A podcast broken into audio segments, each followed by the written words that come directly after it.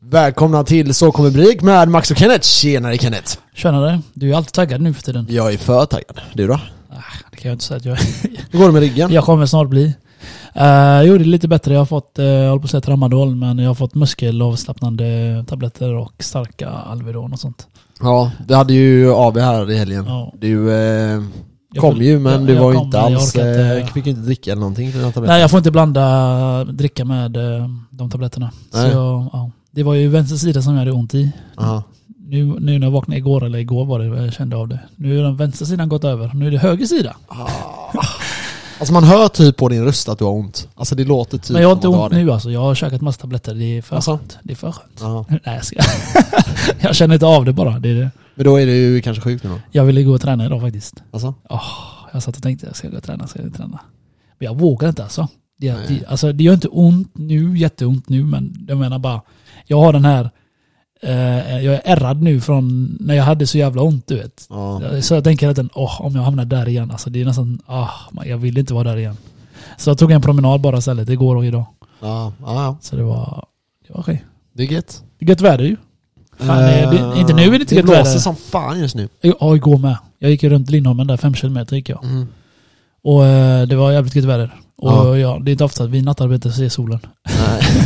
Så det var gärna skönt. Ja. Så jag har försökt vända dygnet nu igen, så jag går upp i 10-11 där någonstans. Ja, okej. Ja, men det är gött. Alltså nu börjar vi ju se solen när vi kommer hem igen. Ja, på morgonen. Ja, och det är lite jobbigt i början, för det är ju inte van.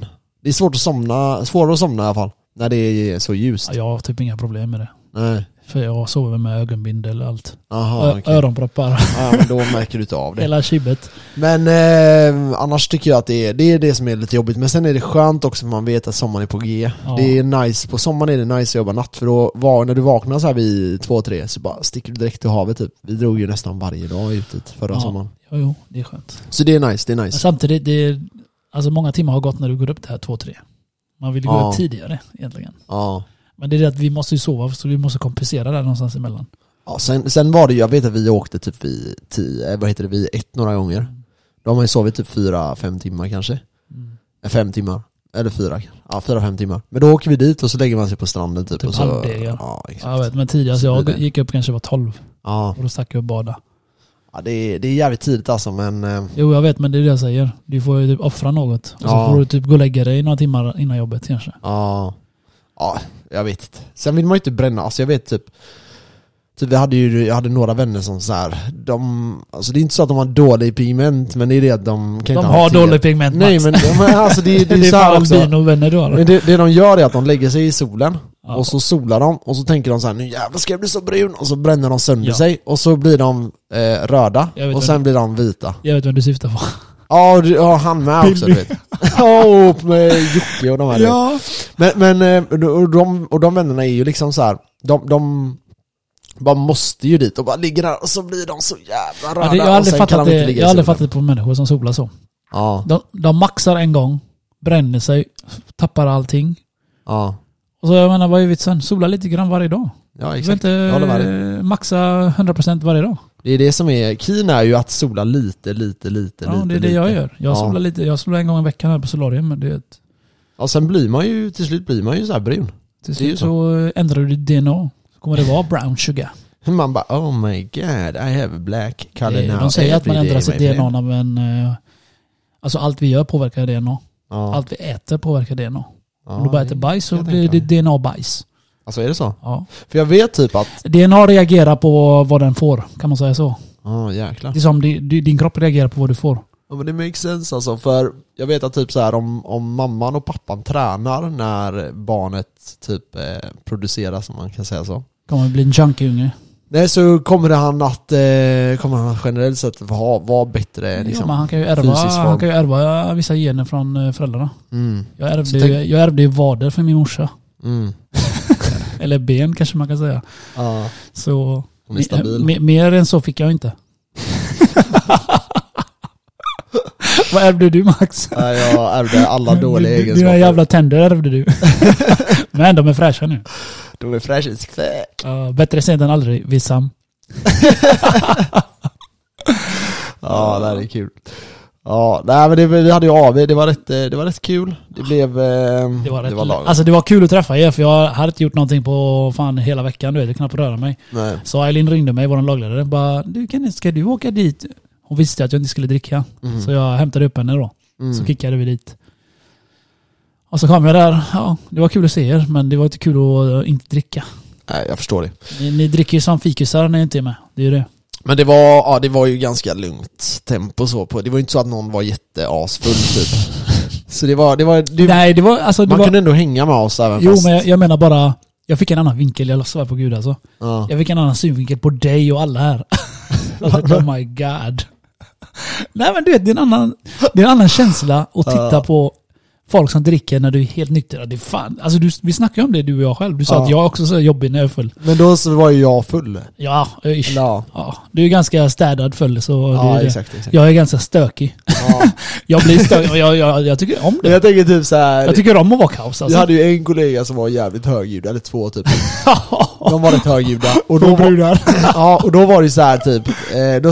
Då kom ju du till mig. För jag bara, jag orkar inte sitta med de här mer. För då gick jag bort och så tänkte jag, men Kenneth är ändå nykter. Då kan jag köta med han typ.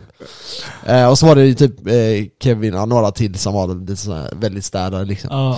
Så tänkte jag så här, men jag ställer mig och köta med er istället, du vet så här. Och så kommer du bara, är jag sån där? Jag bara, du brukar vara sådär. Sen kom jag en grym comeback. Kommer du ihåg min comeback? Nej. Du säger alltid jag är högljudd och skit och gapar i nerför. Vet du vad jag sa till dig då? När du är nykter, Max. Så är det en KO. Ja, det är sant. Du är faktiskt gapig när du är nykter också. Du är typ lugnare när du dricker, vet du va? Det är typ som att du vet, om jag är för gapig när jag är full får jag stryk. Så jag håller käft. Nej, inte riktigt. Men... nej, men alltså jag tror att det är så att när andra hamnar så högt upp så tar man ner, då går ju alla andra ner lite igen. Exakt. De var ju ganska roliga. Alltså jag skrattade ju ganska mycket åt dem. Men sen blev det blev lite för högt för mina öron typ, så jag kände så här, jag måste flytta mig en stund. Alltså är det musik med, så man överrustar sig själv. Ja, det är väl det. Och jag tyckte det var det roligaste. Sen drog vi ut och det var rätt så här trevligt i början. Vart var ni? Lounge. Och för folk som vet det är typ så här, det är väldigt hippt just nu att gå dit. Men det är ju fullt överallt. Alltså nästan varenda jävla nattklubb är ju fan full. Jag tror fan det är, du vet, folk har varit inlåsta och inte träffat några människor. Nu är det dags att sprida sina gener, vet du. Alltså det var för mycket folk. Det var nice i början, för då var det lite så här halvtomt, du vet. Och sen gick det på typ en halvtimme, så gick det från halvtomt till överfullt. Man kunde inte ens, alltså vi kunde knappt röra oss. Nej, jag gillade inte det alls. Jag älskar det. Jag älskar att stöta på folk. Bara, tja! Då får du anledning att prata med den. Men det var du kunde knappt prata alltså, för det, du stod verkligen typ med händerna upp i luften för att få plats. Kör teckenspråk liksom. Då. Ja, nej, det var för mycket. Hade du varit med så hade du fattat. Det var för mycket folk. Nej, det är nice när det är mycket folk. När jag går så flyttar sig folk. Ja, inte där inne kan jag säga. Det var. Nej, jag vet hur det är alltså, på Lounge och alla de här jävla ställena, det är ju kalibalik där. Ja, det var för mycket folk. Var det några fights eller? Nej, det var. Var det inga fights? Det var lugnt och skönt. Ja, okej. Men det låter tråkigt. Jag brukar säga alltså allt, vissa saker måste innehålla i sån fest. Man måste festa. Det är supa, knulla eller slåss. Något av dem måste man checka. Alla tre är ännu bättre. Ja, nej, det var rätt lugnt alltså så här. Ja, det var lugnt. Det var lugnt. Var det. Du hörde att du träffade din dröm. Ja, din drömmis. Just det. Ja, nej, det är trevligt. Men det är inget du vill dela med dig. Jag vill dela med mig. Ja. Okej då. Det är hemligt än så länge. Okej, det är hemligt. Så är det. Men vad säger du? Nej, ska vi jump on the business? Jag är redo för alla galna nyheter. Jag har sjukt mycket idag, och du sa att du hade sjukt mycket, så det kan bli ett långt avsnitt. Eller så har vi samma grejer. Det tror jag inte. Nej, vi får se. Vi har nog mycket samma, för att det är inte så att du använder något annat. Nej. Du använder Google som alla andra människor. Ja, det är bra. Ja, vi hoppar in.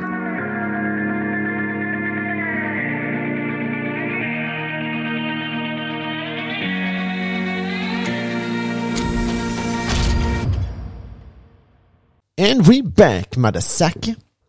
Okej. Du är en jävla Madasaka. Ja, det är det. Säger det varje jävla avsnitt. Jag redigerar så hör jag alltid Madessa. Jag vill bara klippa den. Jag hade en kollega som alltid sa en afrikani. Alltså, ja, så han amerikan eller så här engelskpratande. Nigerian var han. Ja, han var från Nigeria. Nigeria. Och han sa alltid Madessa. Alltså det var ju så här humor över det liksom. Han har sån skön dialekt med han. Madessa. Och så det blev värsta grejen. Så vi på så hela tiden på Are you gay? Nej, why are you gay? I'm not gay. Who says I'm gay? Du vet att jag spelade med några iranier förra veckan. Och han säger till mig, jag bara, vad fan vill han? Men så fattar jag då att det är den här videon. Ja, den är bra. Det är sjukt alltså. Ja, okej. Tillbaka till nyheterna. Vad har hänt, Kenneth? Ja du, det har hänt jävligt mycket grejer. Vi kan börja med att ryssarna har gått in till Ukraina. Det känns som old news nu. Men det var sen vi spelade in så inte det var lite krig. Jag har gått 6 dagar sen vad fan säger man? Invasion of Ukraine. Ja. Yeah. Så det är egentligen inte lång tid alltså. Men mycket har hänt på 6 dagar faktiskt. Mycket propaganda, mycket falska nyheter inne på nätet alltså. Shit vad mycket skit jag har sett alltså. Mm. Jag såg till exempel en sån nu ska det vara flygplan som slåss mot ett sånt här fartyg. Ja. Han skjuter och det andra har sån autogevär eller vad man kallar det. De skjuter efter plan du vet. Ja. Det ser ju sjukt verkligt och fett ut alltså. Ja. Och så slutar det med att det här fartyget skjuter ner planet och han hoppar ut. Ja, det som blir helt gult eller? Nej, han parachutar ut. Ja. Och jag bara, så skickade jag min polare, är det här äkta? Han bara, nej det där är ju fan inte äkta, det är dataspel, man ser det. Ah, okay. Och sen läser en annan nyhet då att den var fake. För alltså det jag har sett, det är att det går väldigt mycket gamla krigsklipp som kommer från andra som de använder. Krig, som de använder och säger, så, kolla Ukraine, döda ryska plan och sånt. Ja. Ja. Men det sjuka är Max, jag har sett en CP-sjuk grej. Jag länkar den till dig men du vill inte titta på den. Nej, vad var det? Du behöver inte kolla på den nu. Skitsamma. Du är det så här kolsvart. Så är det, jag googlar på det. Jag visste inte, jag trodde först det var drönare. Det är så här mörkt ut. De ser bara night vision. Hänger du med? Men min polare, han är ju expert på alla sådana här krigsspel, du vet, som alla helikopter och så. Det finns ju med, du vet. Eller fattar du vad jag menar? Han kände igen det här namnet och så googlade han. Bara, det är den här helikoptern. Den har ju det här och det här och det här. Jag bara, oh my god. Ja, Lukas. Nerd. I alla fall. Då ser man att det är ett sikte, du vet, som man ser i alla spel. Ett sikte i mitten så. Så är det soldater på marken som springer. Och så ser man bara, så plötsligt bara skjuter det här planet då. Alltså man hör inte riktigt. Man ser bara att det brinner, smäller och de här gubbarna bara knockouten. Bara försvinner, du vet. Ja. Så skjuter den ner massa missiler och skott och så här. Och de bara ramlar ihop och så vidare. Och så letar den efter nya att skjuta på. Och så bara hittar den någon som sitter så här. Eller som kravlar, du vet. Så här, som är skadad med andra ord. Ja. Och bara boom. Ja. Peppra sönder den här. Alltså det är inte så att du ser blod. Alltså det är night vision-läge nu får du tänka. Ja. Alltså jag mådde typ lite illa faktiskt. What the fuck, du vet. Ja, overkill. Det är sjukt. Så, och sen har man ju sett den här jävla tanken som körde över den här bilen också. Att han överlevde. Ja. Men det säger de att det inte var alls var meningen. Men har du sett hela klippet eller? Ja. För han kommer ju från typ högersidan och bara kör som en dåre. Han riktar in mot han. Hur är det inte meningen? Nej, men han kommer ju från högersidan först och kör över. Och sen bara svänger ashårt vänster och bara bam. Så han kommer liksom, han kör en cirkel nästan. Nej, men alltså i den video jag såg, det är samma video, han i efter den här bilen. Jag ser ju vänster över. Han kör ju över han och sen när han väl kört över han, vad gör du när du råkat trampa på någon? Eller man säger, du lyfter du av foten eller så backar du. Den här jävla tanken, eller anti-flygplantank eller vad den kallades. Den stod på bilen säkert i 10 sekunder till, 20 sekunder till och bara chillade på den bilen. Så åkte den och så ser man då bilder när de drar ut den här killen eller gubben. Men om du kollar lite längre tillbaka så ser du att han kommer från högersidan först. Då ser det mer ut som att han sladdar mer. Men skitsamma. Jag tyckte inte det såg ut som sladd. Han gjorde ingen drift i alla fall. Nej, för du såg bara säkert det här först. För det såg. Nej, jag har sett 2-3 versioner. Ja, okej. Ja, men det är okej. Jag såg det från en annan vinkel också. Ja. Det är skitsamma vad han gjorde. Du kan inte råka köra över någon. Nej, jag vet. Jag håller med. Däremot du kan råka trampa på din katt kanske. Fast när det hade varit Max så hade du inte råkat. Du hatar det. Ja, jag är kanske inte den största fanet av katter. Det ska jag inte hävda. Ja, och sen har det varit så jävla mycket så här. Mycket twittrande och från deras premiärminister också, han Mihailo Fedorov. Ja, vilken jävla superstar han har blivit. Han är legend ju. Ja. Vet du vad han gjorde eller? Han twittrade till Elon Musk och skit. Ja, jag vet. Att vi behöver, medan du bygger raketer och de ska åka till Mars, så ryssarna knallar oss i röven och vi behövde hjälp med Starlink. Ja. Och så twittrade han några timmar senare, vi har fixat det här. Ja, det är så jävla nice. Han är ju väldigt aktiv. Han tog typ 18 timmar, inget svar. Och sen bara... Vad fan, Elon Musk är upptagen. Ja, men tänkte snabbt. Jag menar med att det är snabbt. Tänkte det, han bara på 18 timmar bara, så, ni har Starlink. Were you welcome eller någonting liksom. Det är lite mer komplicerat än så. Mm. Visst, de aktiverar det, ja. Men sen ska de få paraboljävlarna också. Ja, det är sant. Det är sant. Men det som är att nu har de i alla fall tillgång till det. Yeah. Nu vet jag inte om de kan säkert... Jag vet inte om de kan modda upp sin egna som kan ta emot det. Det är det problemet är med krig. Man får aldrig veta allt. Det är det. Nej. Oavsett så har låter det bra att de får tillgång till bredband. Och så tänkte jag. Så sa min polare, tror du de betalar eller? Jag bara, fan det är inget gratis. Men jag tror de har fått det. Jag tror han hjälper dem i alla fall under den här tiden. Okej, jag ska ställa en fråga nu. Ställ du en fråga. Vad tycker du att Sverige ska göra? Jag vet vad du vill komma. Jag vet inte riktigt. Jag läste att de skulle skicka vapen och skit. Ja, just det. Jag ställde mig lite frågor till mig själv. Alltså, de lägger sig i. För Putin sa jag att ni som lägger sig i, ni kommer få konsekvenser av det. Det kommer bli en konsekvens av det. Ja, exakt. Men lyssna, Putin har... Alltså, det är nästan inte, jag känner så här. De kan inte komma med någonting hot nu, alltså. Han hotar ju nu med att vi ska krigsförbereda våra atombomber. Mm. För att alla andra kör sanktioner i fan hela landet. Alltså det är sjukt, Max. Vet du hur mycket jag har om sanktionerna? Alltså, men Ryssland, de kommer skicka tillbaka Ryssland 100 år tillbaka. Alltså. Jag vet. Alltså det är lugnt det som kommer hända. Även till och med Kina börjar ju överväga och göra hårdare grejer nu. De har ju sagt att de inte ska låna ut hur mycket pengar som helst och sådana grejer. Men jag tänker med så här nu då. Vi får veta, jag vill bara veta vad du tänker. För jag kan säga vad jag tänker sen. Men när du tänker typ på att du får ett av världens mäktigaste länder, Ryssland, när vi snackar krigsmakter i alla fall, kanske inte ekonomi men i alla fall krigsmakt, säger till dig att gör ni någonting nu, alltså antingen hjälper dem eller vad som helst, så kommer det bli konsekvenser av det. Men han har inte indirekt sagt det där, han har mer sagt den som hjälper får korrekt. Ja, så, det är det han har fått. Jo, men... Okej, Sverige då som ett icke-NATO-land, för nu har vi sett vad de gör med ett europeiskt land. NATO lägger sig inte i. Nej, varför? De kan inte. Nej, men varför? För att de inte är med i NATO, eller hur? Mm. Så vad hade hänt nu då? Sverige och Finland är i krigssammanhang så är det samma land. Vi kan gå tillbaka till andra världskriget då. Ja. Ryssarna frontar ju finnarna, va? De var på väg in. Finska vinterkriget. Och vad gjorde Sverige? De lekte neutrala igen och skickade vapen och frivilliga krigare där upp. Så det är ju samma grej egentligen. Jo, absolut. Men då var ändå så här...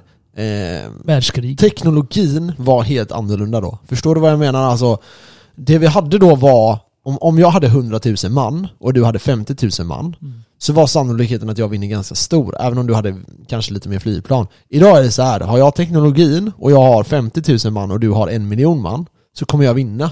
Förstår du vad jag menar? Jag fattar vad du menar, men det är inte säkert heller det där. Nej, det är klart. Ryssarna har ju, jag vet inte om de har fjärde eller femte största armén eller andra eller tredje. De har en av de största armén ändå. Och teknologin. Ja. Så då kan jag läsa upp här då. Sverige då ska skicka 5 000 pansarskott. Och då är det sån här antipansarvapen som skjuter. Det är inte den bästa, det är den mellan. Med detta säger de att det här är lättare för vanliga människor att använda. Behövs ingen utbildning. Därför de vill inte skicka Sveriges Gustav någonting bazooka, eller det kommer inte ihåg det. Den är tvärfet. Gustav någonting, de kallar den efter Gustav. Ja, det är den som... Gustav Vasa, eller något, jag kommer inte ihåg. Jag ska inte säga Gustav någonting. I alla fall, 5 000 pansarskott. Och sen skickar de 5 000 hjälmar. Och sen 5 000 kroppsskydd, body armor då. Sen har de... Kevlar. Ja, precis, Kevlar, ja. 135 000 fält, vad heter det, ransoner. Ja. Ja. Alltså det är mat då. Okej. Okay. Så ja, det är vad Sverige ska skicka. Sen finnarna, de hakar också på det här. Ja. Men det började, vi kan ta tillbaka, vi har missat en grej. England började med det här först. De var den första europeiskt land som var och skickade mat. Men där är ändå så här, alltså det kan man ändå fatta, för de är så långt ifrån Ryssland. Förstår du? De har typ hela Europa innan de kommer och börjar jävlas med dem. Ja. Finland har liksom, du kan liksom kasta en sten över till finska gränsen. De har ju tagit lite över finnarna. Och sen, ja, sen finnarna vill ju in med. Mm. Och de ska också skicka 2500 stormgevär. Ja. Jag vet inte vad det är för gevär, men det är vapen. 150 000 patroner. 1500 pansarskott kanske det. Ja. Och sen ska de skicka även 70 stridsprovianter, mat. 70 000. Ja, för alltså det är ju några grejer som är här. Det är typ hur får man in det i landet? Det känns, det kan de inte säga riktigt, men eftersom de kan inte avslöja det, men det, alltså de kan ju gå via Polen. Ja. Men det är det. Ska det här till Kiev, då är det ju en jävla bit alltså. Nej men då, alltså de löser det. Ja, tror du det? Ja, de löser det. Alltså du vet, ryssarna är inte på Polen ändå. Nej. Många flyr från Polen. Eller från Ukraina till Polen och från Ukraina till Rumänien. Ja, nej för alltså det är synd om alla vanliga människor, för jag läste också att de jävla indierna, du vet, de är ju där och pluggar. För Ukraina är ju känd för om du vill bli läkare så är det billigt där och plugga. Många tror ju att det är, alltså, för att det är lättare att bli läkare. Nej, det är det inte. Det är samma standard, men det är att där är billigare jämfört med Sverige. Intagningen och allt sånt där. Ja, jag har några vänner som åker till Ukraina för några år sedan, eller många år sedan, skulle bli läkare då. Och de här indierna, de måste ju fly med. Så de åker också genom Rumänien, och så måste de åka hem till Indien då. Pakistanier och alla de här. Nej, för alltså det är ju några grejer där som är jävligt läskigt. Och det är just det här med att civila dör och så. Men jag tycker personligen, om jag ska säga vad jag tycker, så tycker jag att Sverige ska lägga sig i.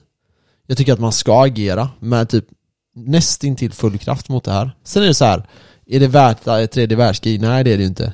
Men jag tycker att man ska agera när något land tar sin rätt och går in i ett annat land, tar den friheten från dem. De får inga valmöjligheter till det här. Obviously så vill inte ukrainarna det här.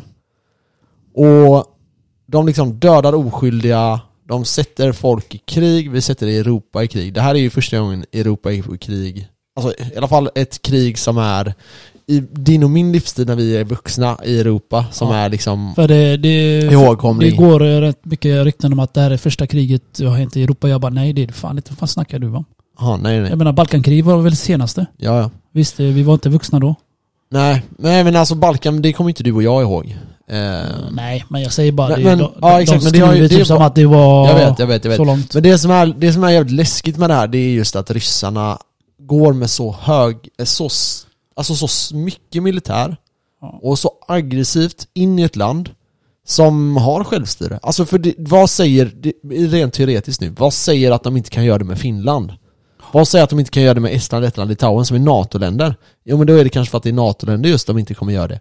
Men det här är så jävla läskigt. Och därför, och hemskt framförallt, alltså så här, mot folket och såna här grejer. Och jag tycker att man ska stå upp för det här. Man ska göra allting. Det är därför man ser de här hårda sanktionerna. Ja, men, det tog Iran, när de skulle lägga sanktioner mot Iran. Jag tror det var 2003, om jag inte missminner mig. Det kan vara 2004. Men 2003 till typ 2009 lyckades man inte ens göra så här hårda sanktioner mot Iran. För det tog så, alltså folk var så ovilliga att hjälpa till. Men nu får man ihop alla de här sanktionerna. Vet du varför? Vet du varför det är lättare att sanktionera ryssarna? Kör. För att de har pengar överallt. Ja. Alltså jag har en hel jävla lista vad de kan ta av dem. Ja. Alltså de blir söndersanktionerade. Ja, alltså Texas, det börjar nu här i Europa nu med att de bojkottar ryska varor. Aha. Till exempel så här vodka, Det var jag kan komma på. Det är vad som görs där. Russian vodka. Ja, det börjar i USA också att de sätter upp lappar do not support Russia. Så tar de bort deras varor och såna grejer. Alltså de blir så fucking fattiga och så hålls de borta från Swift också. Det banksystemet också. Det där är intressant. För jag vet inte om så många fattar eller vet vad det är för system. Men det är alltså ett system där man håller koll på utländska betalningar kan man säga. Banktransaktioner. Ja, så säger typ att SEB ska göra en transaktion med jag vet inte, Danske Bank i Danmark eller någonting. Då använder man det här systemet för att komma ihåg vem som har vad, vem som är skyldig vad, och du kan även göra det här via guld. Guldbetalningar sker via det här. Så typ om du vill konvertera om guld till dollar eller guld till euro eller vad det nu är. Då kan man använda det här. Och det är så här. När man använder det här mot dem, det finns för- och nackdelar med det här. Det ena är att man visar på världen att kolla, vi vill ju ta bort det här systemet från er. Mm. Där finns en risk och en positiv grej. Det ena är, om vi börjar med det positiva, så är det just att andra länder kommer förstå att okej, det här kan hända. Och det är inte bra för oss. Så vi får tänka innan vi går in i krig. Men det finns en annan som inte är så bra. Och det är just att vi förlorar makten med att använda det här systemet. Så nu har ju Ryssland håller på att utveckla. De har ett eget system. Och de har typ 1000 användare när jag läste på om det. Och... Får du glömma säga, de vill ju sluta använda dollarn. Det är ju det. Ja, det är Ryssarna absolut. Och Kina, du vet. De vill ju ha sin egen valuta och växla mellan när de köper olja och sånt där. Mm. De vill ta bort det från USA. Mm. Ja, fortsätt. Nej, men för nu kan de inte använda sig av... liksom en del av deras guld kan de inte få tag i, och en del av deras guld kan de inte sälja nu tack vare att de är utanför det här systemet. Men nu är risken att andra länder börjar använda sig av det ryska systemet. Kanske inte väst, men andra länder. Som säger då att nej men till exempel, nej men fan, det här är inte fair att ni kan slänga ut oss från det ekonomiska systemet. Och då börjar de använda sig av det ryska systemet, till exempel. Och då går makten till de här länderna, eller från EU över till Ryssland när det kommer till det här ekonomiska systemet. Och det är en risk. Om vi säger att Kina då och typ andra delar av Asien, Afrika, alltså, ja, vissa andra länder börjar använda det ryska systemet istället. Då kan vi inte sanktionera med det i framtiden. Nej. Och då kanske till och med kan visa att ryssarna kan sanktionera mot oss på ett annat sätt. Så det är... Men alltså det är sjukt, de har hela världen som sanktionerar mot dem. Ja, så är det. Fattar du eller? Alltså, i Sverige bojkottar de varor, och USA och i alla länder nu som stödjer, samma sak med spelandet, samma som med gaming. Folk skriver bara, är du rysk? Ja. De bara, aha, fuck you, så kickar de dem och så grejer alltså. Vi skrev till helgen då, är du rysk eller? Han bara, ja. Så skrev min polare, vad tycker du om att de har gått in i Ukraina? Ja. Han bara, I don't like it. Han bara, okej, du får vara kvar. Så jag bara, ja. Alltså det är sanktionerna på sanktioner. Alltså de kommer bli ufattiga. Människorna där och deras rubel sjunker ju värde som fan också. Ja. Och jag kommer till det här nu då. Jag vill ta lite det här med vad som hände i själva finansiella. Sen får du gå in på mer sanktioner. Men det finansiella som hände då var att man trodde att alla de här traditionella investerarna skulle gå till safe haven och alltså säkra tillgångar, till exempel som guld, olja, silver, koppar, sådana här grejer. Och det gjorde de ju. Så alla gick till dem först. Så man vände sig då till... Vilka alla? Eller vad menar du? Vilka alla? Som investerare. Alltså till exempel ryska nu då, investerare? Nej, alla investerare. Aha. Så det man gör nu då är att man förstår att det kan bli krig först. Och folk tänker då, okej, vad händer? Marknaden går ner, eller hur? Och man ser hela marknaden går ner. Även guld och liksom bitcoin, alla sådana grejer gick ner. Sen när de väl går in i landet, då kraschar allting. Förutom då guld, olja och de här som gick upp i början. Och då tänker man, okej, varför blir det så? Jo, för att det kommer att bli, liksom, det kan bli värre. Och då börjar man som investerare tänka, okej, vad vill jag vända mig nu? Ja, jag vill ha dollar, jag vill ha guld, jag vill ha silver möjligtvis, olja, lite mer, lite andra grejer. Det är sådana grejer man kommer vända sig till. Inte bitcoin. Det tror jag att folk tänkte att de skulle göra. Men här kommer det roliga. Ja. Sen börjar sanktionerna. Och jag tror inte det var någon som kunde förutspå att det skulle bli så här hårda sanktioner. Hur kraftigt det här skulle vara nu. Och vad hände då? Jo, då började man fatta att okej, nu vill vi inte hålla guld. Nu vill vi hellre gå till liksom mer bankomaten, ta ut mina cash innan bankerna stoppar alla pengar. Ja, eller typ du blir mer villig att gå till lite mer risk asset. Och vad köper man max? Bitcoin. Ja, det är inte så att du kommer tänka så här, okej, det är krig nu. Bankerna har tillåtit mig att ta ut $5,000 idag. Okej, vad ska jag köpa? Då kommer du inte tänka, aha, jag kanske kan köpa det där. Jag vet inte, jag kan köpa Ethereum. Ja. Nej, det kommer du inte. Du kommer köpa Bitcoin. Du kommer inte hålla på och vela där. Nej. Bitcoin is the shit. Du kommer köpa den. Så är det. Och när man går då och kollar, och sen är det då, om man kollar på Ryssland, de kommer verkligen vilja ha Bitcoin nu. Vi kommer dit sen. Ja, men de kommer ju verkligen vilja ha det. Och även vi europeiska investerare, amerikanska investerare, vi går också till mer riskiga assets. Vi kan gå till börsen nu. Men vi kommer välja bolag som inte har så mycket med kriget att göra. Eller som kan tjäna pengar på det här potentiella kriget och som kan bli ännu värre. Ja. Men guld är ganska illa ute nu med tanke på att Ryssland blev uteslutna från Swift. Ja, exakt. Ja, de är nästan ute i allt, alltså Max. Storbritannien och de skrev frysa alla deras tillgångar. Ja, vänta nu, hörde du vad jag sa? Frysa sa de först. Ja. Vad hände sen? De kommer beslagta allt. Alltså? Ja, de kan göra det. Min fråga är ju bara om de kommer göra det. Lyssna på det här. Aha, kör. Jag har en sida här, jag har skrivit ner den. För skönt det här. Hoppas de klarar Ryssland. Okej. Shoot. Tillgångar de kan ta då. Ja. Som ryssarna äger. Mm. Över vad säger man, overseas eller andra länder som de äger. Som inte är deras egna land. Precis som de investerare. Ja.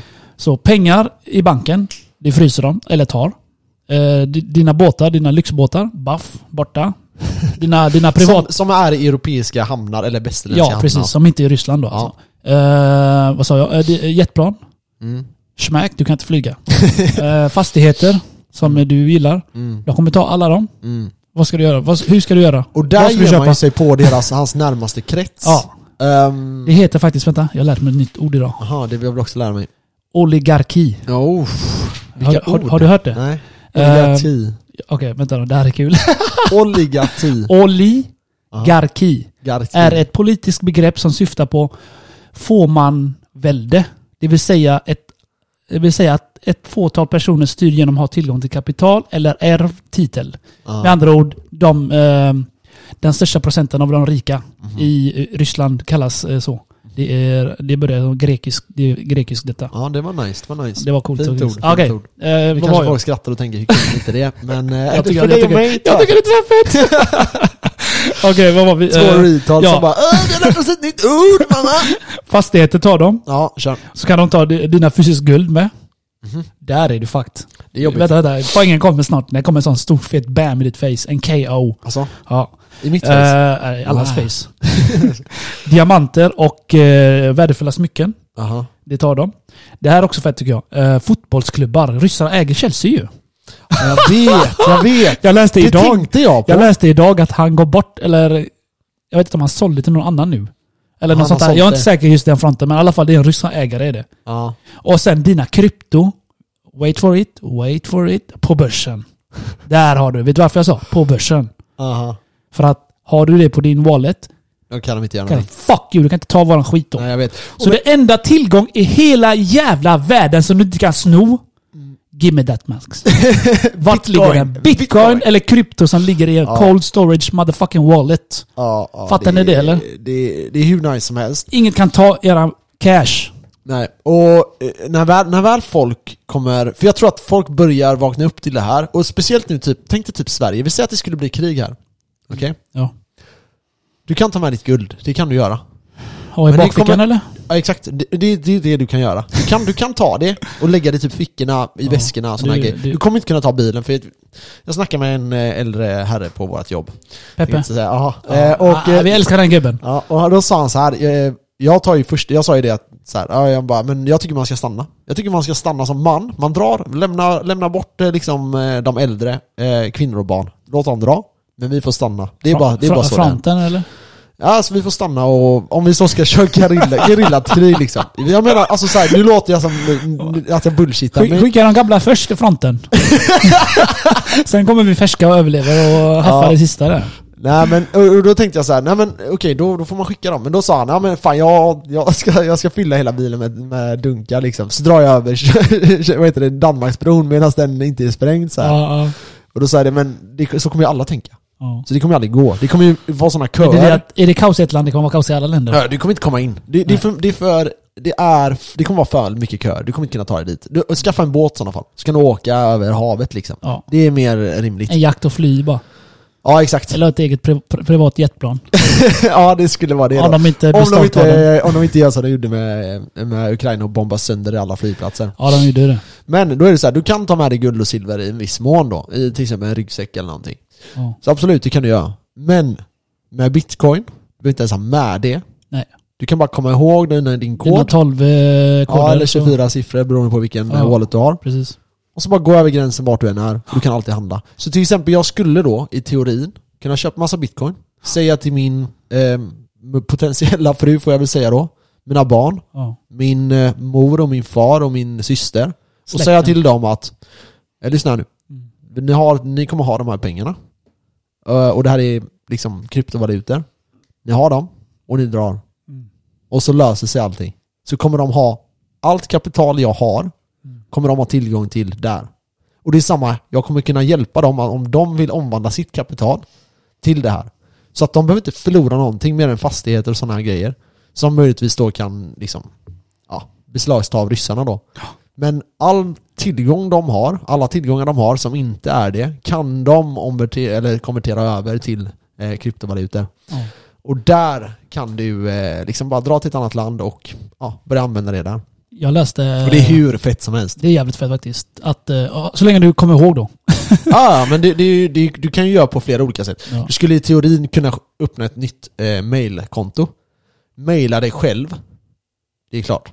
Ja, om inte ryssarna har koll på din mail då. Ja, men alltså, det är ju det jag säger. Du gör ett nytt mailkonto. Någonstans ett krypterad mailadress. Vi säger att någonstans har de krypterade datorer. De krypterar allt som är krypterat. Ja, men okej, ta med din ledger då. Okej, men det är en annan femma. Ja. Det tar ett par 100 år att cracka, men i alla fall. Jag läste en tweet. Ja. Var en kille eller en familj tror jag, som flydde över från Ukraina till Rumänien tror jag.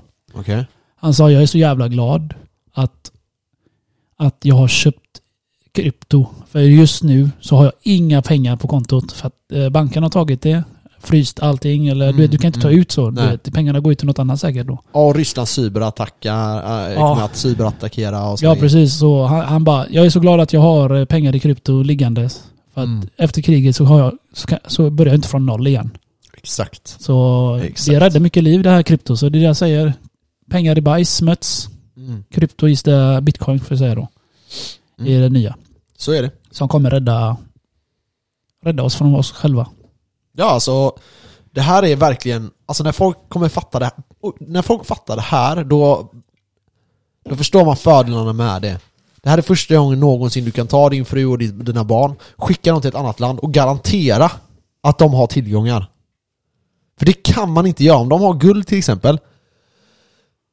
Så säger vi att du flyr över till Danmark då. Då kan i teorin den danska regeringen vid gränsen gå igenom väskorna och ta allt ditt guld och silver.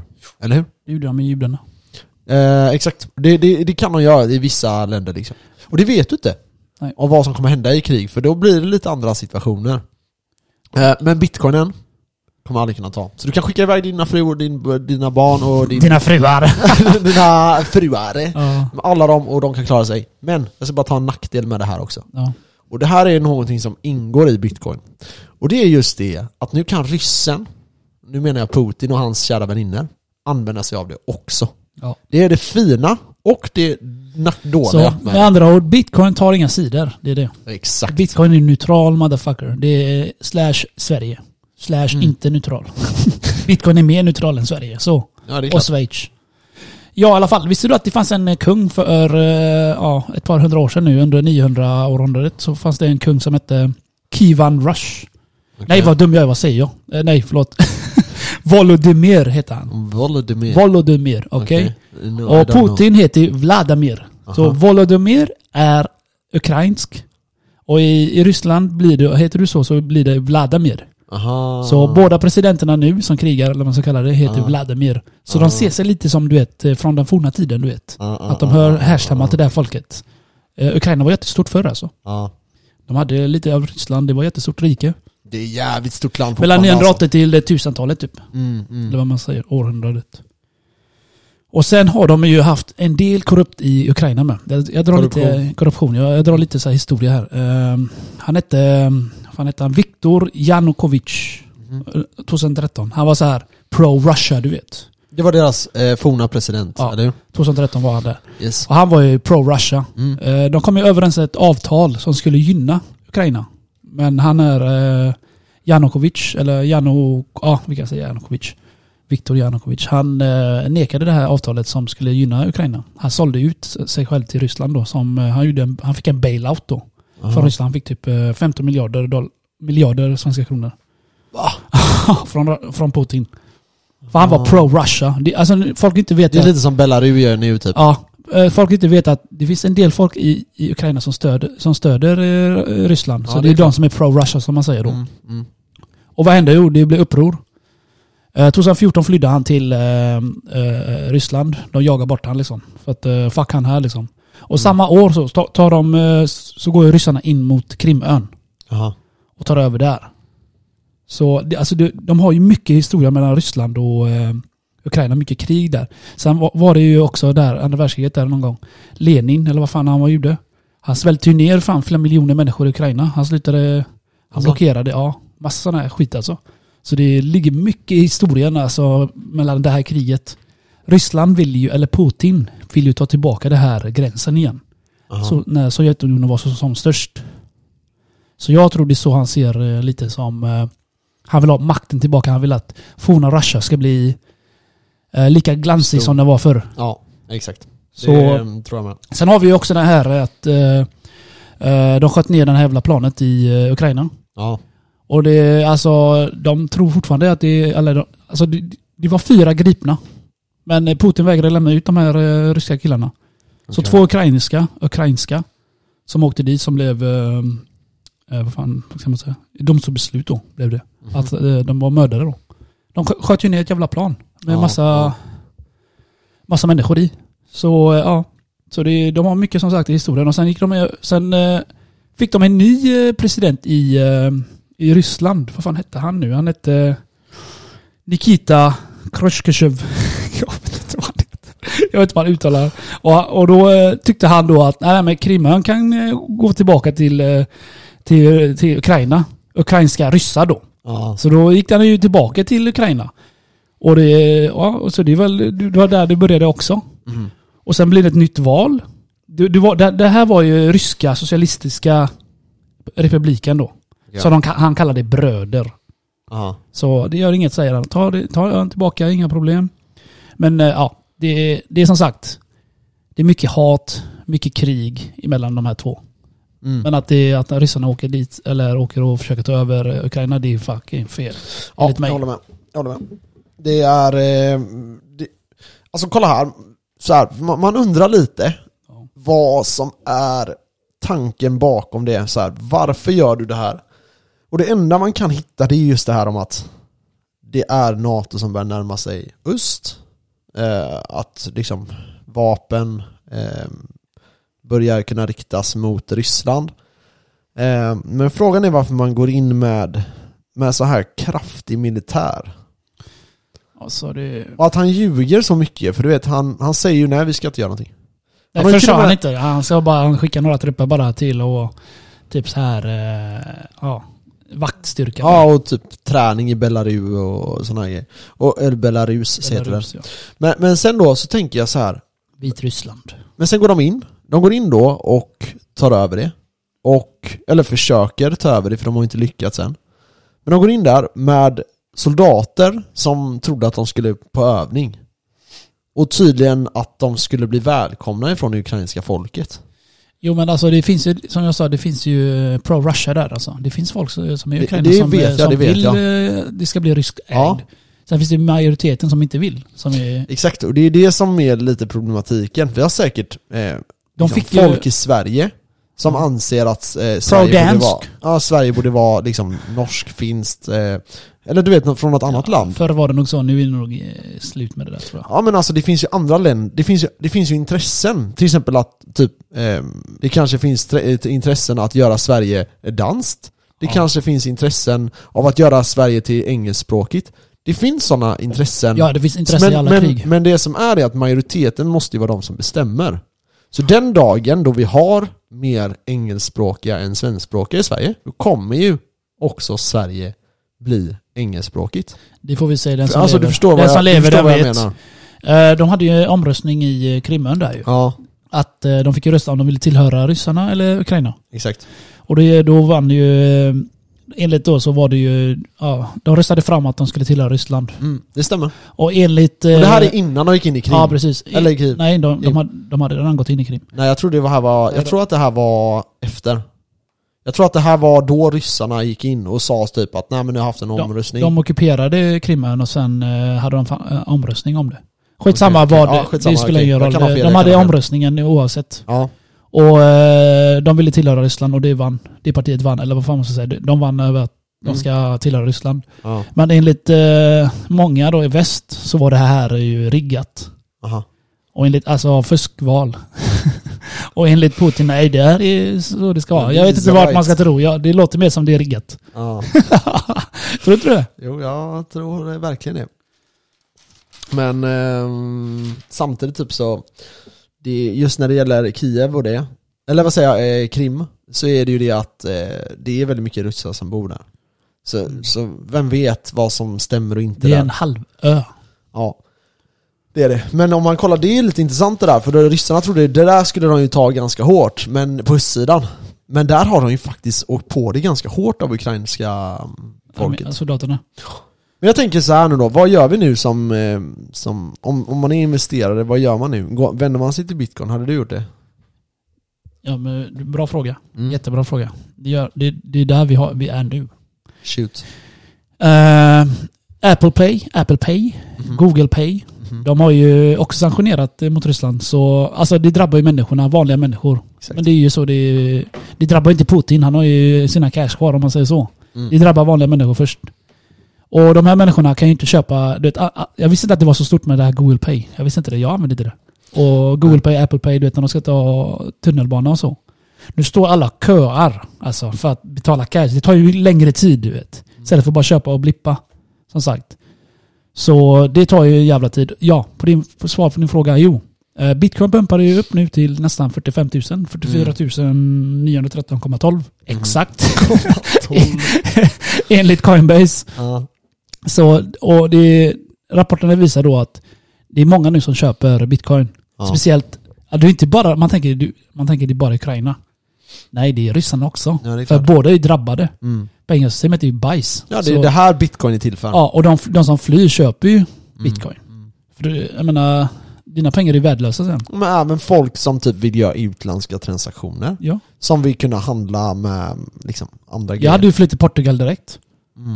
Jag tar ut mina krypto. I alla fall, så det visar då att väldigt många människor nu köper bitcoin.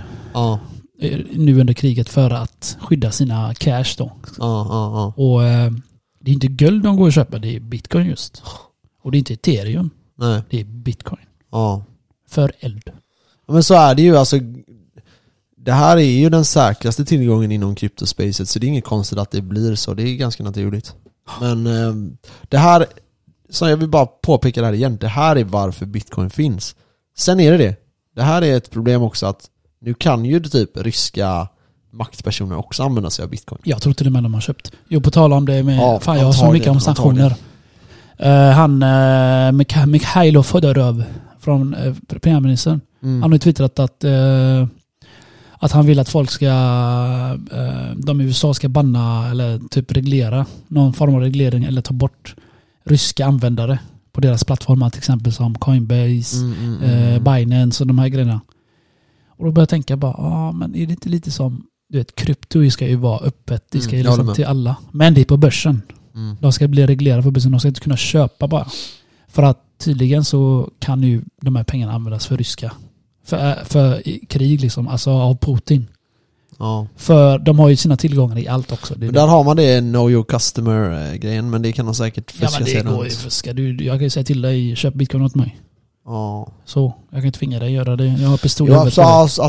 Absolut. Jag är en kalashnikov i röven på dig. Men du vet, det är som du säger där typ att även om du förbjuder typ Coinbase och de här och göra det i Binance, vi säger att Binance och Coinbase förbjuder det, så finns det ju 1 miljard andra sätt du kan få ta i kryptovalutor. Jo, men nu så blir de ju reglerade. Ja.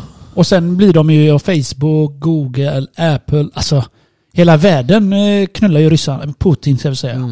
Ja, så frågan är hur länge ryssarna klarar det här. Jag tror inte de klarar så länge. För låt säga nu då att de tar över, vi säger att de tar över Kiev och sen tar de halva Ukraina. Vi säger att de gör det nu den närmsta månaden. Ja. Så de äger typ halva östsidan av Ukraina. Jag tror inte de är så där. Nej, men de vill ha hela vägen ner till Svarta havet, vet du. Ja, men det är ungefär. Men då kan de ta halva. Det räcker med halva då. Så de tar halva landet.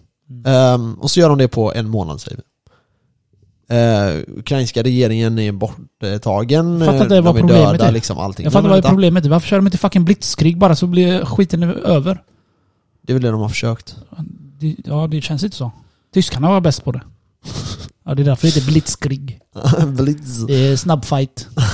Men alltså så här, vad är jag tänker bara så här att låt säga att de tar över det. Ja. Vad kommer hända då, Putin? Vad ska du ha fått ut av det här?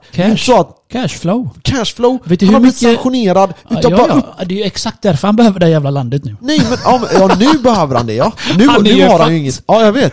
Så nu är det, vad gör han? Ja, exakt, okej, 2 grejer då. Ja. Vi tar den första frågan. Ja. Vi säger att han lyckas. Ja. Men sanktionerna ligger kvar. Jo. Vad gör han då? Då kommer han försöka förhandla. Okej. För att när du har ett land kan du förhandla. Okej. Då säger vi att han typ egentligen säljer av landet för att få tillbaka allting igen då. Fast han kommer ju få betala jävligt mycket krigsbrott och krigsskador. Okej, och vi säger att sanktionerna, vi säger att de tar över halva Ukraina och sen försvinner sanktionerna. Okej. Vad händer då? Vad händer med Putin? Han kommer bli hatad tills han dör. Det som kommer hända. Och folket kommer ju för han vilja döda han. Men, och så det där är också en jävla grej så här. Typ, hur... Alltså, är verkligen ryska folket emot Putin? Jag tror inte det. Det är det att... Det är som allt annat i livet, Max. Det finns alltid de som är med och för. Ja. Jag tror det är ganska många som är med. Ja. Men de har ju en del protester där. Ja. Som västvärlden gärna visar, men sen vet vi inte om det är propaganda eller om det är 1000 människor eller om det är 100 människor som får det se ut som att det är flera miljoner. Ja. Det vet vi inte. Alla försöker bara svartmåla han. Jag säger inte att det är fel eller rätt, men jag menar bara det är ju typ så det funkar just nu. Ja. Propaganda på propaganda liksom, hela tiden. Mm. Och Ukraina är tydligen väldigt rikt land alltså, på så här råmaterial, järn och bla bla shit. Typ sånt. De har ju naturtillgångar. Tydligen så har ryssarna också, eller Ukraina också, mycket kärnvapen. Ja. Från forna tiden. Är du säker? Ja. Under Sovjetunionen så har de en del där. Men varför? Jag vet inte om de har tagit bort det, men ja, det jag läste bara förr. Det låter som bullshit alltså. Jag läste bara förra så alltså, hade de det från för annars varför hade de inte... Ja, det är det att om de droppar det då finns det inte Ukraina längre. Det finns inte vi heller, Max. Det beror på. Nej. Det påverkar oss alltså om de du vet att Hiroshima och Nagasaki det var alltså en droppe i havet. Ja, det av den bomben som har som nuvarande styrka har. Ja. Det är sjukt. Alltså. Ja, vänta, jag har en till nyhet om japanerna. Ja, de ville ju också kunna försvara sig för det att de har ju blivit så knullade under andra världskriget när de blev bombade av Nagasaki, atombomben och Hiroshima där. De har ju skrivit under ett avtal att de får bara försvara sig. De får typ bara ha en liten armé och såna här grejer. Och nu är de rädda för Ryssland. Jag vet inte om det är ett sätt att bara vi bygger upp våran armé lite nu. De vill ju typ, jag vet inte om de vill också börja nuclear forska. Jag tänker så här, varför ska vi ha atombomb? Det är ju fucked up. Ta bort all atombomb, då är inte någon rädda för någon. Men okej, så här. Kolla bara USA, de dödar ju flera fucking miljoner, 200 miljoner människor i fucking Nagasaki där. 2 grejer där. Nummer 1. Det som skiljer sig på den ryska atombomben, eller de ryska atombomberna och de amerikanska atombomberna, det är nummer 1 att ryssarna har mer. Men någonting som är ännu farligare, det är att USA har inga små atombomber. De har bara stora atombomber. Det betyder att gränsen till att ryssen väl börjar använda de här mindre atombomberna är mycket mindre än att typ USA ska börja droppa sina stora. Spelar ingen roll, vi är fucked om en släpper, då släpper alla. Ja, men jag skulle säga att det beror också på vilken storlek. Nu börjar man snacka om sådana här, vad heter de här andra bomberna? Vätebomb. Vätebomb, ja. Nej, vätebomb är atombomb. Ja, för det finns ju någon som är med när den tar luft typ. Och den skapar sådana krater typ. Och, jag vet inte, jag ska inte leka nuclear expert som du gör just nu. Nej men för jag började googla på det här då och då kom det ett klipp på när det var SVT. Och de satt och intervjuade en rysk kärnforskare. Jag tror han var rysk krigshistoriker eller någonting. Okay. Och då berättar han om det här, just att det här är de här olika grejerna. Då. Och då har de olika steg också kring när de börjar... För de har ett system tydligen, ryssarna. Så även om den ryska eliten slår sig ut, vi säger militären och Putin och alla hans närmsta slår sig ut, och vi säger att amerikanerna skjuter ner dem eller dödar dem på en attack så. Ja, det låter som en jävla påhittad teori nu. Ja, men då har... Nej, det är, som sagt, bara googla det här på Google. Så du menar, om de dör, försvinner, så har de ett fail-safe system. Då har det du säger? Ja, exakt. Så då har de, ja, och det här systemet då, det aktiveras vid en typ av krigsgrad. Ja. Så det finns olika krigsförberedelser, typ såhär, nu är det på väg. Och som vi sa, har Defcon 1, Defcon 2 och shit. Ja, exakt. Så nu är det krig, nu är det nära kärnvapenkrig och nu är det kärnvapenkrig. Ja. Och när det är den högsta beredskapen, då är det så att även när de blir utslagna så kommer nukesbomberna att skjutas av. Fattar du vad det här säger om människor, eller? Ja, det är sjukt. Vi har redan förlorat, men vi ska fucking spränga halva världen ändå. Eller det låter... Eller, fattar du? Ja, vi har redan förlorat. Jag heter Putin, jag har förlorat all makt. Jag är körd, militären är borta. Jag skiter i, jag tar med alla på till graven liksom. Ja, man bara, wow. Men det här är ju bara för att folk ska tänka, ska vi verkligen attackera dem? Förstår du? Ja, men det är ju det Putin... Så här, är det ens värt det här? För de kommer ju, även om vi dödar alla dem, så kommer de ändå skjuta ner oss. Men det är ju det Putin hotade med typ idag, presskonferensen, eller om det var igår. Aha. Över att om de fortsätter sanktionera mig eller oss bla bla, så inte rakt ut att han ska atombomba folk, men han typ satte det i beredskap liksom, började träna och allt sånt där om det. Ja. Och sen har vi en sak till, Max, nästa problem. Mm-hmm. Kina. Den har du inte tänkt på, va? Var ska vi börja? Vi kan börja så här, jag kan börja. Du vet att under OS är väldigt mycket riktning, alltså väldigt mycket ögon, många ögon riktades mot Kina. Mm. Mot deras muslimska befolkning och vad de gör med dem, eller hur? Mm. De sätter dem på läger och allt det här. Och speciellt de muslimska delen där, de är ju asråa mot dem. Ja, de vill ju i princip utrota dem lite. Försvinna liksom. Ja. Och det här, så nu har de inte lika många ögon nu på sig som de hade innan. Nej. Så vi vet inte. De kanske kickar till Taiwan nu. Ta över Taiwan. De har velat ha Taiwan lite som ryssarna vill ha Ukraina eller Krim nu. Vi pratade lite om det här förra avsnittet, vet jag. Nej, inte om Taiwan, tror jag inte. Jo, vi pratade om just att det finns en risk att de passar på att ta Taiwan. Har vi snackat om det? Ja, jag är ganska säker på att vi inte gjorde det. Nej, för jag vet att jag pratade om det här innan när det här kriget var. Vi har ju haft det här konversationen många gånger. Jag har sagt det själv om just att de tar vara på den här chansen nu. Ja. Kina har gjort så innan. Tydligt. Jag läste idag, jag visste inte att de hade gjort det. De hade krigat lite i Indien också. Va? Oh. Nu? Nej, det var ett tag sedan då. Typ bara för att de inte hade ögon på sig. Skitsamma, det var inte annat sidospår här. Men i alla fall Taiwan där. Jag tror de kommer säkert ta sig där nu. Mm. De kan ta sig an den ön. De vill ju ha den. Men då är det riktigt illa alltså. Ja, och sen är det ju alltså största anhängare till Putin är ju Kina. Eller det kommunistiska partiet. Mm. Och de hade någon trading deal där på olja också. Många biljarders belopp. Men nu hörde jag att Kina sa vet ni vad? Vi sätter en gräns på hur mycket pengar ni får låna just nu. Mm.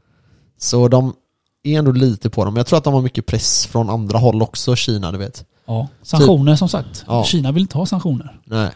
Nej, exakt. Och de har redan fått tillräckligt med sanktioner. Från, vad heter han?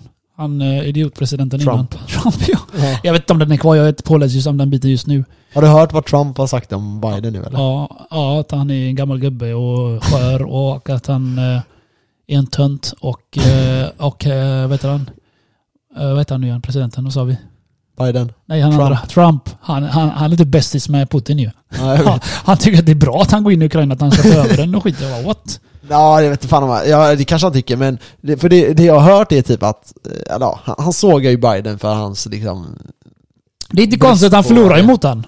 Ja, det är tråkigt att det har blivit så här, och samtidigt typ, jag försöker förstå varför Ryssland gör det här. Men min enda liksom logiska utgång, det är bara att väst etablerar sig. Eller? Ja. Ja, det måste vara därför. De vill gå med i NATO. Ja. Vill inte Ukraina det? Jo, och typ vad gör de? Vad händer? Jo, ryssarna förlorar ju lite av det här stormaktstiden lite. Ja, det är klart. De blir inte det här mäktiga landet längre, tror jag. Nej. Och jag tror det är mycket där alltså. Och att de vill expandera igen. Ja. Och ta tillbaka sina gamla forna Sovjetunionen. Så, ja. Jag instämmer alltså.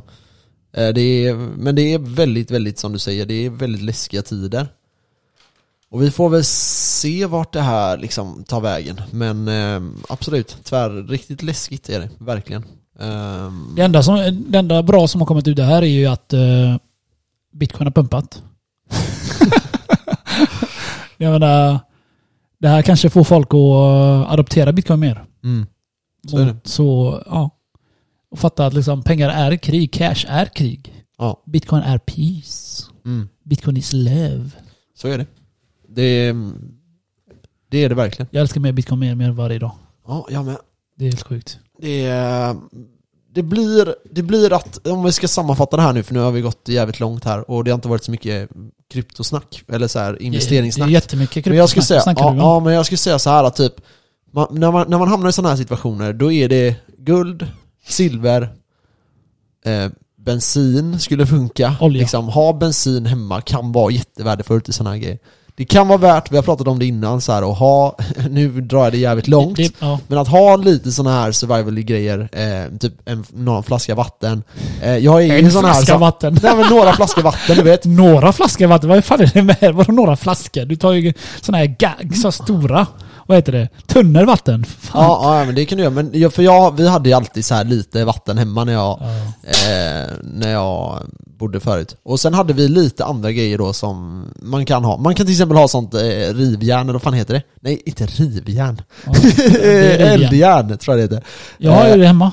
Ja. Det heter inte eldjärn. Vad heter det då? Du menar sånt som du tänder? Ja, vad fan heter de? Jag minns de heter någonting. Tändstål. Heter det så? Ja, tändstål. Är du säker? Jag är 100% säker. Jag sätter en bitcoin på det. Tändstål. Så du typ gnistar och fram eld. Bitch. Ja, du kan använda det med. Det finns någonting som heter järn också. Ja, tändjärn. Ja, det finns något som heter järndöd också. Det finns det. Nej, men så, man kan ju köpa sådana grejer. Ja, sånt hemma. Det finns en del andra grejer. Ja, nu hör du det. Och sen finns det en del andra grejer som man skulle kunna investera i liksom bara för att ha. Jag menar så här, det kanske aldrig kommer behöva använda det.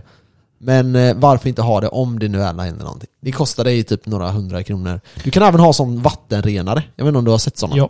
Du kan ta flera 1000 liter som renar vattnet liksom. Ett sånt filter. Survival. Vattenfilter tror jag det heter. Ja, det finns ju sånt du kan bara ta en bäck och dricka ur. Ja, exakt. Allting. Ja. Så det tycker jag verkligen att det är sådana grejer man ska investera. Och så fortsätt på det här med kriget. Så. Det skänks väldigt mycket pengar nu till Ukraina. Jag läser på Twitter, de tar emot Bitcoin, Ethereum, USDT. Yes, stämmer. Så de har sina wallet där som de skickar till. Men då frågar jag, vad fan gör de med dem? Växlar de den eller vadå? Nej, de köper från andra länder vad som behövs. Det kan vara vapen, det kan vara mat, det kan vara... Okej, häftigt ändå. Det är rätt fett. Så man kan säga att de använder krypet till krig. Eller? Det här är... Alltså Bitcoin kan du ju använda till allt för sig. Till det, liksom. Absolut. Hoppas bara det landet vill ha... för sig. Varför skulle de inte ta emot det? Ja. Jag menar... Ukraina, de tycker ju synd om Ukraina. Ja. Okej, vi behöver mat nu för folket svälter. Det behöver de faktiskt jävligt mycket nu. Ja, så då betalar de i bitcoin, eller så får de ju massa stöd från alla europeiska länder nu. Ja. Ja, så är det. Det är bra att vi hjälps åt. Det tycker jag med. Vi har en gemensam fiende nu, det är Putin. Vladimir Putin. Jo, Putin. Ja. Nej, någonting måste göras. Sanktioner är bra, vi hoppas att det funkar. Men som sagt, vi får se hur högt bitcoin går. Jag vill bara säga snabbt, jag kommer vara ganska neutral till bitcoin förrän vi tar 52 till 54 000. När vi är på 54 000, hörde ni vad Max sa? Jag ska vara neutral. Ja, när vi är på 54 000, ja, då är jag CP-bullish. Jag ska säga då. Jag är tvärtom nu. När vi är på 45, då är jag CP-bullish. Ja, men då kommer vi stanna på 47 sen. Nej, sen får vi se om vi tar det. När vi är på 45, då är det time. Vet du varför jag älskar den här tiden just nu? Uh-huh. Mina passiva inkomst, AMG. Ja, just det. Jag sa att du fick mycket meddelanden kring det. Oh my God, jag vaknade idag. Det var 20 stycken meddelanden från krypto.com. Bara... Jaha, men jag menar mer att folk börjar fråga. Ja, just det. Det skrev en kille till mig. Ska du göra ett avsnitt om det? Jag kommer dit. Skrev en kille till mig igår. Ja, igår eller om det var förrgår. Ja. Skrev han till mig. Jag frågade hur jag gör. Mm. Och hur man gör, med andra ord. Så tipsade han. Och jag tänkte du är alltså många, du vet, det är lite som du. De bara, fan vad fett när jag vill visa honom. Han här. Mm. Han är the man. Alltså? Han fixar det direkt. Han frågar mig hur mycket jag har. Jag skickar en bild till han bara okej. Och så jag bara hur går det? Han bara nej, men han sätter upp ett konto nu. Ja. Det där kallar jag action. Det där kallar jag snabbt beslutstagande. Action. Ja, exakt. Han tänker Kenneth kan, jag kan också. LD du. I vote for you, next president. Också. Ja, men jag hoppas att det går bra för honom. Det går jävligt bra. Jag har typ snart 20 lax. Va? Easy cash. Suck me, Max. Easy cash, mannen. Easy cash. Jag älskar att räkna de där dollartecknen där. Alltså? Ja, just idag i alla fall. Du bara ding. Alltså jag tummar ju bara. Jag tror jag ligger på typ 15-20 lax nu alltså. Alltså? Ja. Du är för stabil nu. Jag gjorde bara från förrgår till idag gjorde jag 3 lax. 300 dollar, jag avrundar bara. 300 dollar. Så vad jag räknar på ena kontot så har jag gjort ungefär 10 och det andra 300 dollar. 6-7 tusen typ. Ja, det är första bit alltså. Nej, jag har 600 dollar gjort. Jag ligger snart på 700 dollar på en då. Alltså? Ja, det är imponerande. Det är... Passive income is the shit. Så vad säger du Max? Har du något mer? Nej. Ska se schemat här. Nej, men det är ju bra som sagt att folk har fattat att cash is not king anymore.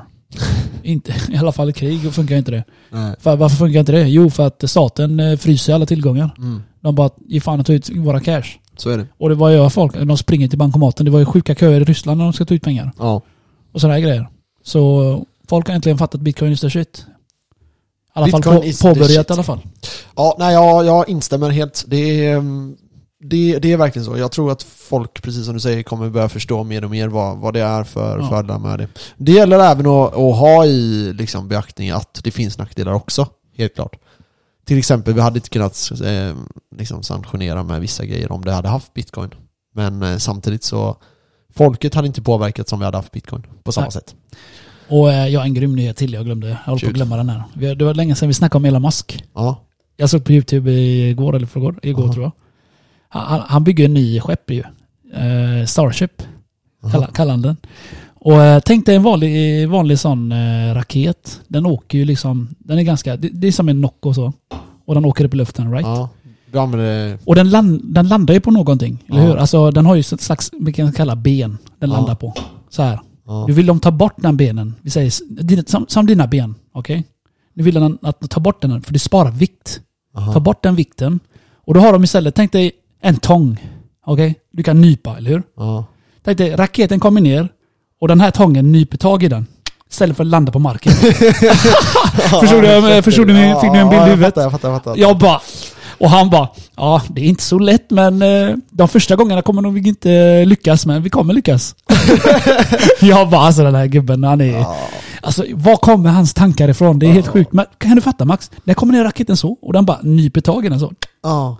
Han hade en liten 3D-visning, men det var fucking häftigt alltså. Men kommer den underifrån eller från sidan? Nej, tänk dig men, alltså den haken som är på... Den kommer i luften. Ja, den kommer ner. Ja, men låt mig förklara. Ja. Den kommer ner rakt ner så. För du får tänka på lyssnarna, det var det jag menade. Ja, den kommer rakt ner framför dig. Och det är som att du tar dina händer och kramar om den.